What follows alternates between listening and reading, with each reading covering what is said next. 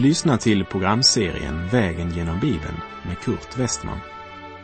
Programmet sänds av Transworld Radio och produceras av Norea Radio Sverige. Vi befinner oss nu i Uppenbarelseboken. Slå gärna upp din bibel och följ med.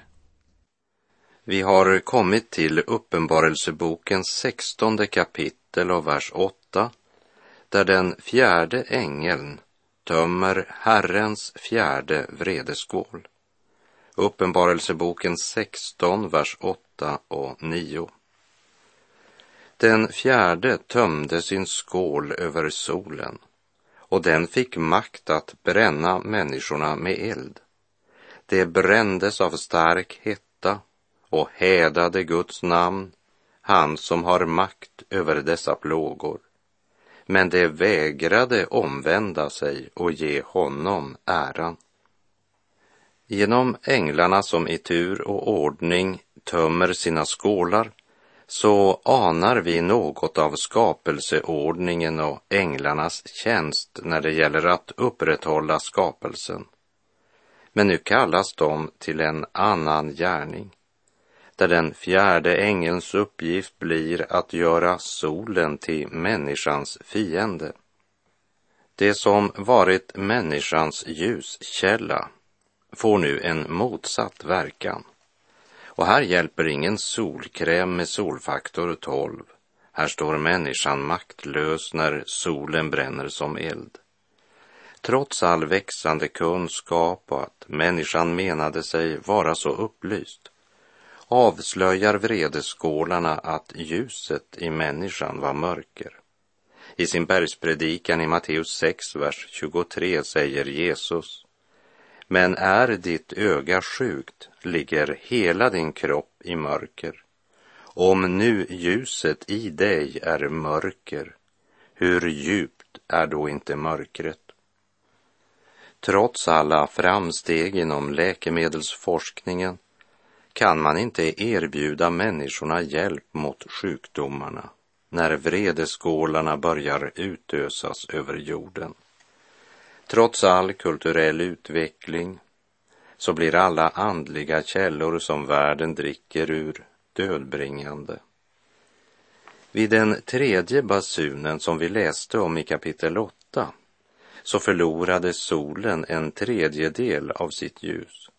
Men här får solen makt att bränna människorna som eld. När människan förkastade sanningen blev man offer för lögnens makt.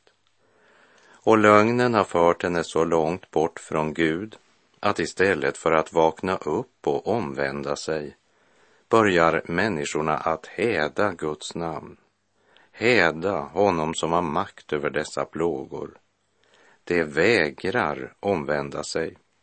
De tre första plågorna finner vi ju en motsvarighet till i de plågor som drabbade Egypten. Men den fjärde och den femte vredeskålen har ingen likhet med plågorna som drabbade egyptierna. Och det säger oss att i ändetiden ska vi få se sådant som vi inte sett någon motsvarighet till tidigare. Vi läser Uppenbarelseboken 16, vers 10 och 11. Den femte tömde sin skål över vilddjurets tron och dess rike lades i mörker. Människorna bet sig i tungan av smärtan och hädade himlens Gud för sina plågor och sina bölder, men de omvände sig inte från sina gärningar. Nu drabbar Guds femte vredeskål själva centrum i Antikrists rike. Vilddjurets tron och hans rike läggs i mörker. Och vi ser att mörkret vållade stor smärta. Alltså handlar det inte om frånvaron av ljus, men om nöd, kaos och smärta som kommer över mänskligheten som en frukt av mörkrets gärningar. Det människan sår skall hon också skörda. Det handlar om det mörker som kommer från avgrundens brunn.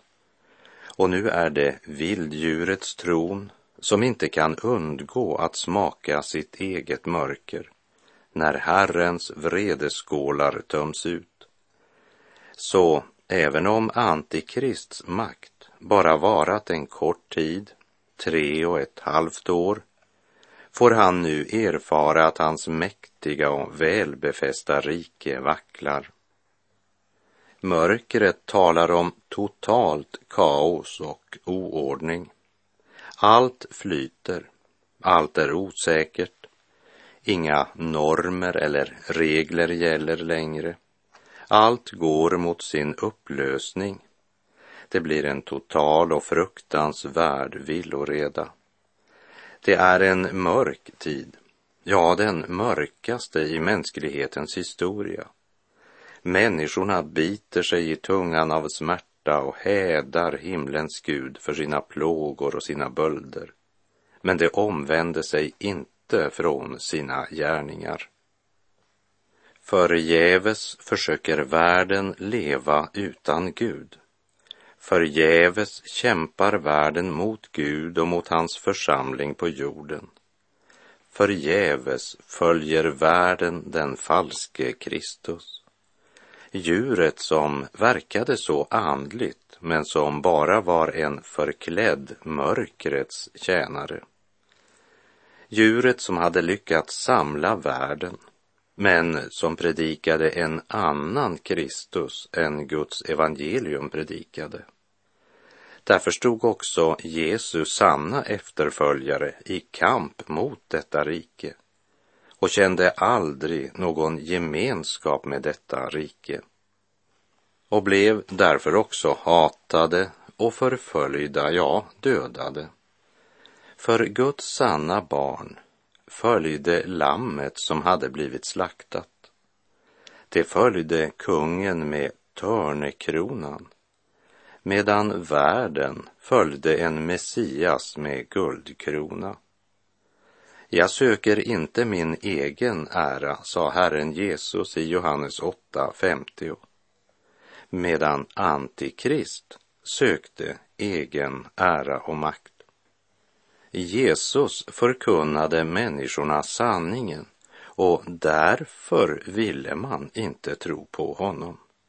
Antikrist smickrar och förkunnar halvsanningar som tilltalar köttet, tilltalar vår fallna natur. Må Herren förbarma sig över oss så att vi inte använder vår tunga, vår tanke, våra anlag och kunskaper till att söka egen ära och förhärliga oss själva eller förhärliga andra människor. Må Gud genom sitt ord och sin helige ande få uppenbara för våra hjärtan vad sann härlighet verkligen är. Guds härlighet är alltid fördold och endast synlig för dem som Herren öppnar ögonen på. Därför säger Jesus så här till Nikodemus i Johannes 3, vers 3. Amen, amen säger jag dig. Den som inte blir född på nytt kan inte se Guds rike. Den mänskliga härligheten är alltid något yttre Människan är så svag för allt det som vårt öga kan registrera. Medan Lammets brud har det osynliga för ögonen. Därför skriver också Paulus i Andra Korinterbrevet 4, vers 18. Vi riktar inte blicken mot det synliga, utan mot det osynliga. Ty det synliga är förgängligt, men det osynliga är evigt. Men det är en helt främmande tanke för den kötsliga människan. Hon vänder Gud ryggen, förnekar Guds existens, men när hon drabbas av svårigheter och smärta anklagar hon den Gud som hon nyss sagt inte existerar så också inför Guds vrede. Den femte tömde sin skål över vilddjurets tron och dess rike lades i mörker. Människorna bet sig i tungan av smärtan och hädade himlens Gud för sina plågor och sina bölder. Men de omvände sig inte från sina gärningar.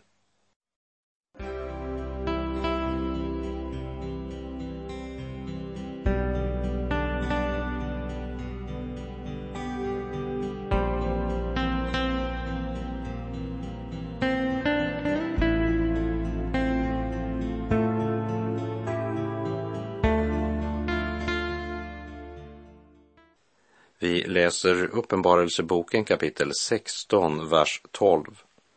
Den sjätte tömde sin skål över den stora floden Eufrat och dess vatten torkade ut så att vägen bereddes för kungarna från östern. När Satan fick fria händer att i sitt raseri angripa Kristus då blev Kristi frälsningsverk fullbordat. När Satan får fria tyglar ödelägger han sig själv. Det är syndens natur. Satan arbetar egentligen alltid på sin undergång. Han är inte bara en lögnare och bedragare, men också den bedragne. För det är lögnens väsen, att den äter upp lögnaren. Därför kan Satan till sist inte annat än skada och ödelägga sina egna redskap och tjänare, medan han själv med snabba steg närmar sig den eldsjö som är beredd åt honom och hans änglar. I den sjätte vredeskålen som töms ut över floden Eufrat så blev därmed floden uttorkad så att fiendehärar obehindrat kan marschera fram där. Men det verkar som om Antikrist får bildat en stor koalition så han tillsammans med dessa Österns kungar kan föra det avgörande slaget mot Kristus. Vi läser vers 13 och 14.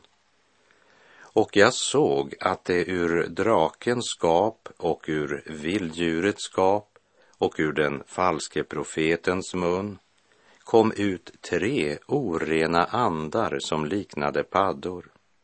Det är ondskefulla andar som gör tecken och de beger sig ut till kungarna i hela världen för att samla dem till striden på Guds, den allsmäktiges stora dag. Paddorna illustrerar de orena andar, de sataniska idéer och planer med vilka Antikrist lyckas förföra och genom sin propaganda samla alla dessa till strid mot Kristus. Men vi lägger märke till att denna stridens dag som närmar sig kallas för Guds, den allsmäktiges stora dag. Så det kommer inte att sluta så som djuret hoppas, utan det ska istället visa sig att det blir Guds dag. Vi läser vers 15. Se, jag kommer som en tjuv. Salig är den som vakar och bevarar sina kläder så att han inte går naken och man ser hans kön. Herren ger än en gång en påminnelse till alla sanna Guds barn om hur viktigt det är att bevara sina kläder. Det vill säga att inte fläcka ner den rättfärdighetsdräkt som blivit oss givna av Gud har du renats i Lammets blod, så är du därmed också kallad att leva och vandra i ljuset, vad det än kostar dig. Den första saltarsalmen ger ett konkret exempel på detta. I vers 1 och 2, Saltaren 1, läser vi. Salig är den man som inte vandrar i det ogudaktigas råd och inte går på syndares väg eller sitter på hädares plats, utan har sin lust i Herrens ord och tänker på hans undervisning både dag och natt. Här talas om hur den som lever med Gud lever och vandrar i vardagen. Han vandrar inte i det ogudaktigas råd. Det handlar alltså om en konkret praktisk konsekvens. Och här omtalas denna konsekvens både nekande och jakande, det vill säga vad han inte gör och vad han gör. I Galaterbrevet talade Paulus om att vandra i anden. Men den som ska vandra i anden kan inte lyssna till det ogudaktigas råd. För den som gör det börjar lätt att påverkas i sitt liv och sin vandring utan att själv kunna se det. Därför ska vi vara på vakt. Håll fast det du har så att ingen tar din krona. Uppenbarelseboken 16, vers 15 kommer in som en parentes direkt efter orden om striden på Guds, den allsmäktiges stora dag.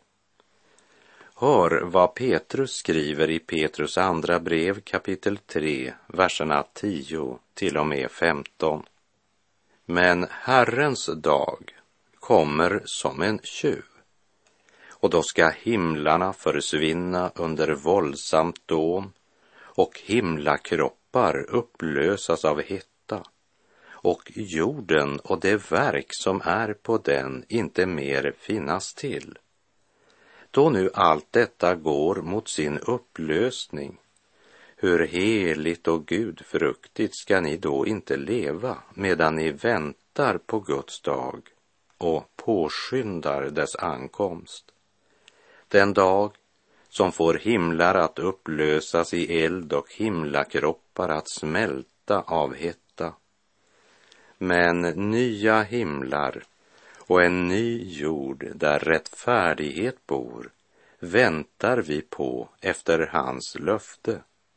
Därför, mina älskade, eftersom ni väntar på detta, gör allt ni kan för att leva i frid rena och oförvitliga inför honom och räkna med att vår Herres tålamod tjänar till er frälsning. Därför ger Herren oss mitt i talet om vredeskålarna en ny påminnelse om att bevara våra kläder rena. Vi har av bara nåd tagit emot rättfärdighetsdräkten från Gud men med denna gåva följer ett ansvar att se till hur vi vandrar i denna mörka och svåra tid. Se, jag kommer som en tjuv. Salig är den som vakar och bevarar sina kläder. Herren kommer som en tjuv för den som lever i mörker. Men för Guds barn som lever i ljuset kommer han inte som en tjuv. Första Thessalonikerbrevet 5, vers 4 till och med 6 säger Men ni bröder lever inte i mörker så att den dagen kan överraska er som en tjuv. Ni är alla ljusets barn och dagens barn. Vi tillhör inte natten eller mörkret. Låt oss därför inte sova som de andra, utan hålla oss vakna och nyktra.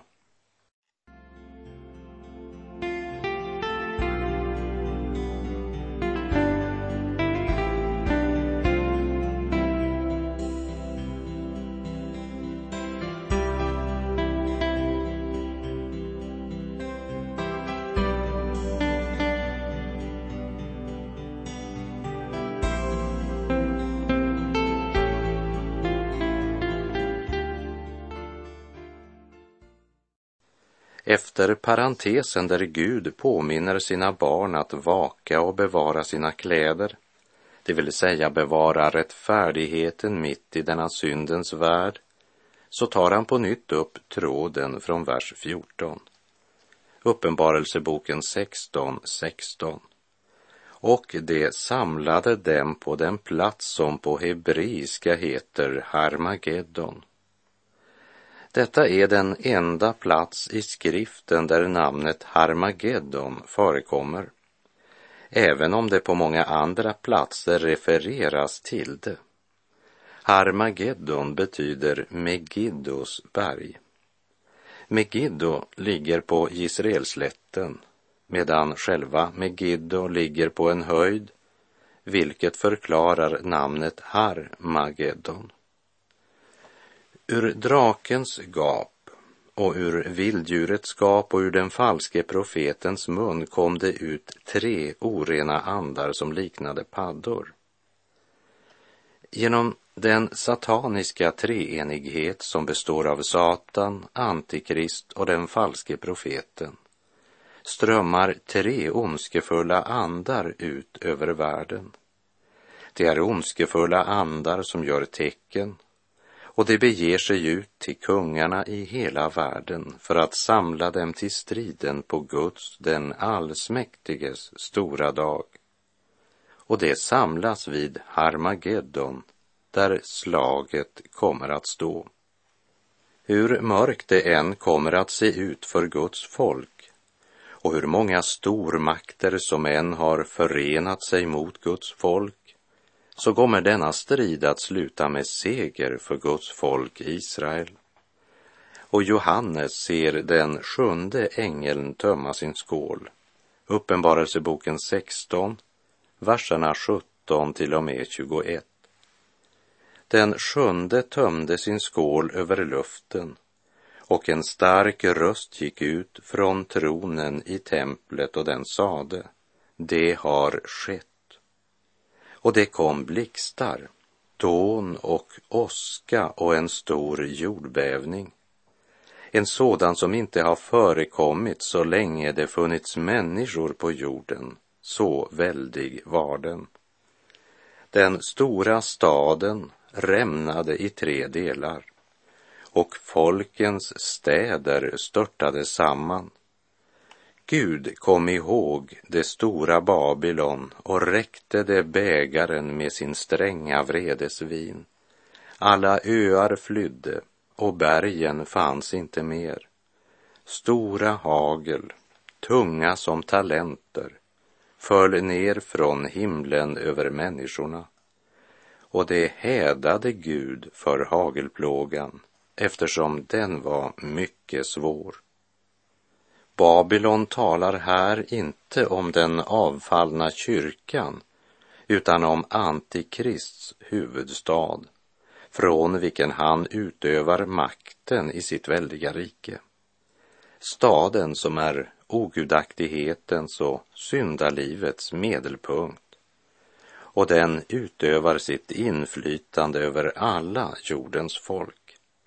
Och här i verserna 17 till och med 21 så omtalas Guds dom över Babylon, vars undergång närmare skildras i kapitel 17 och 18.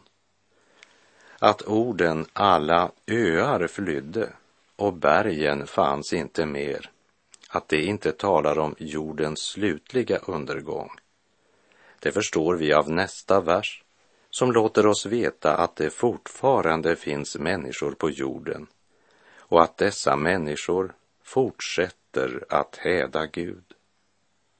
Kapitel 14 talade om lammet på Sions berg, det vill säga Israel står centralt i Guds ögon också inför vår tidsålders avslutning. Och i kapitel 16 får vi veta att de ondskefulla andar som gör tecken beger sig ut till kungarna i hela världen för att samla dem till striden på Guds, den allsmäktiges stora dag. Och den samlingen sker vid Harmageddon. Än en gång står Israel i centrum för världshändelserna. Världens hat mot Israel ger sig en sista gång utslag i deras hållning till nationen Israel. Kapitel 16, vers 15 sa, se, jag kommer som en tjuv, det vill säga Guds dom kommer som en överraskning för de flesta. Världen hastar vidare, förblindade av synden. Världen kan nog skakas för ett ögonblick av de fruktansvärda katastrofer som ibland inträffar, men tyvärr brukar det inte vara så länge. Jag tänker till exempel på september 2001 när USA drabbades av dessa fruktansvärda terrordåd som skakade hela världen. Nu fick västvärlden i stor skala uppleva de förhållanden som Israel har levt under det mesta av tiden. Självmordsbombare som offrat sig själva när de lät bomben detonera i en buss eller i ett varuhus eller någon annan folksamling. Vid World Trade Center så skedde det i betydligt större skala. Men det är samma krafter som ligger bakom. Men västvärlden får plötsligt en annan hållning till terroristdåd när terrorismen drabbar dem själva. Och nu måste även den mest ogudaktige inse att vår värld står inför en helt ny situation. Men som det var i Noas dagar så ska det vara vid Människosonens återkomst, säger Jesus i Matteus 24. Njutning och vällust styr på ett sådant sätt att man inte bekymrar sig om man bryter ner sin hälsa, bara man får det som man vill. Tygellöshet och frosseri präglade Noas tid. Och när det gällde äktenskapet så var också det genomsyrat av samma tankegång. Det vill säga man gifte sig och blev bortgifta, inte bara en gång men allt efter det man i ögonblicket kände behov för. Det var begäret och lusten som styrde. Det egna jaget satt på tronen. Gud hade man inte tid att tänka på och man ville inte heller tänka på honom. Man är upptagen av bekymmer för allt det jordiska, hus, bil, båt, pengar, ära, makt, njutning och vällust. Och så levde man ända till den dag då Noa gick in i arken. De levde som om det inte fanns någon Gud. De trodde inte att det skulle komma en dom och de skrattade hånfullt åt Noas budskap om floden som skulle komma. Och de visste ingenting av förrän floden kom och ryckte bort dem alla. Och så ska Människosonens ankomst vara, säger Jesus. Och med det så är vår tid ute för den här gången. Sök Herren medan han låter sig finnas. Åkalla honom medan han är nära. Vi lever i en tid då folkhavet stormar och allt går mot sin upplösning. Låt oss i denna onda tid vända oss till Gud. Han är god.